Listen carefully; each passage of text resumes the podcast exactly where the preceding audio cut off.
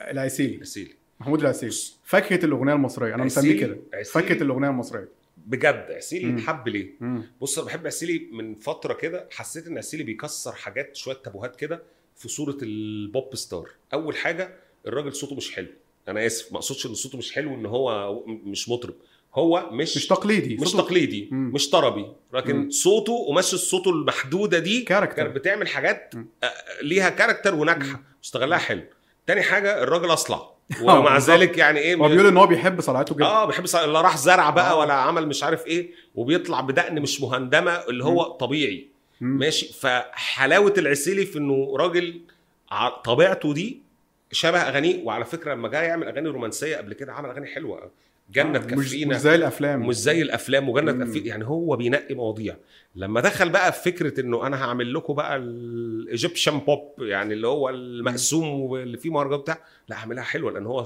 هو مطرقه فالموضوع لايق عليه دمدم السنه اللي فاتت دم دم السنه دي اوعى اوعى مع اوعى نفس دي ال- حلوه نفس الفريق بعدين في ميزه ب- صوته لايق على المزيكا ودي مهمه تحس ان الصوت العسيلي جزء من ال... من المزيكا اللي بتتلعب فده لا العسيلي وعنده هويه وعنده مشروع ف اوعى دي حلوه قوي قوي تحيه برضو تاني لتامر حسين و...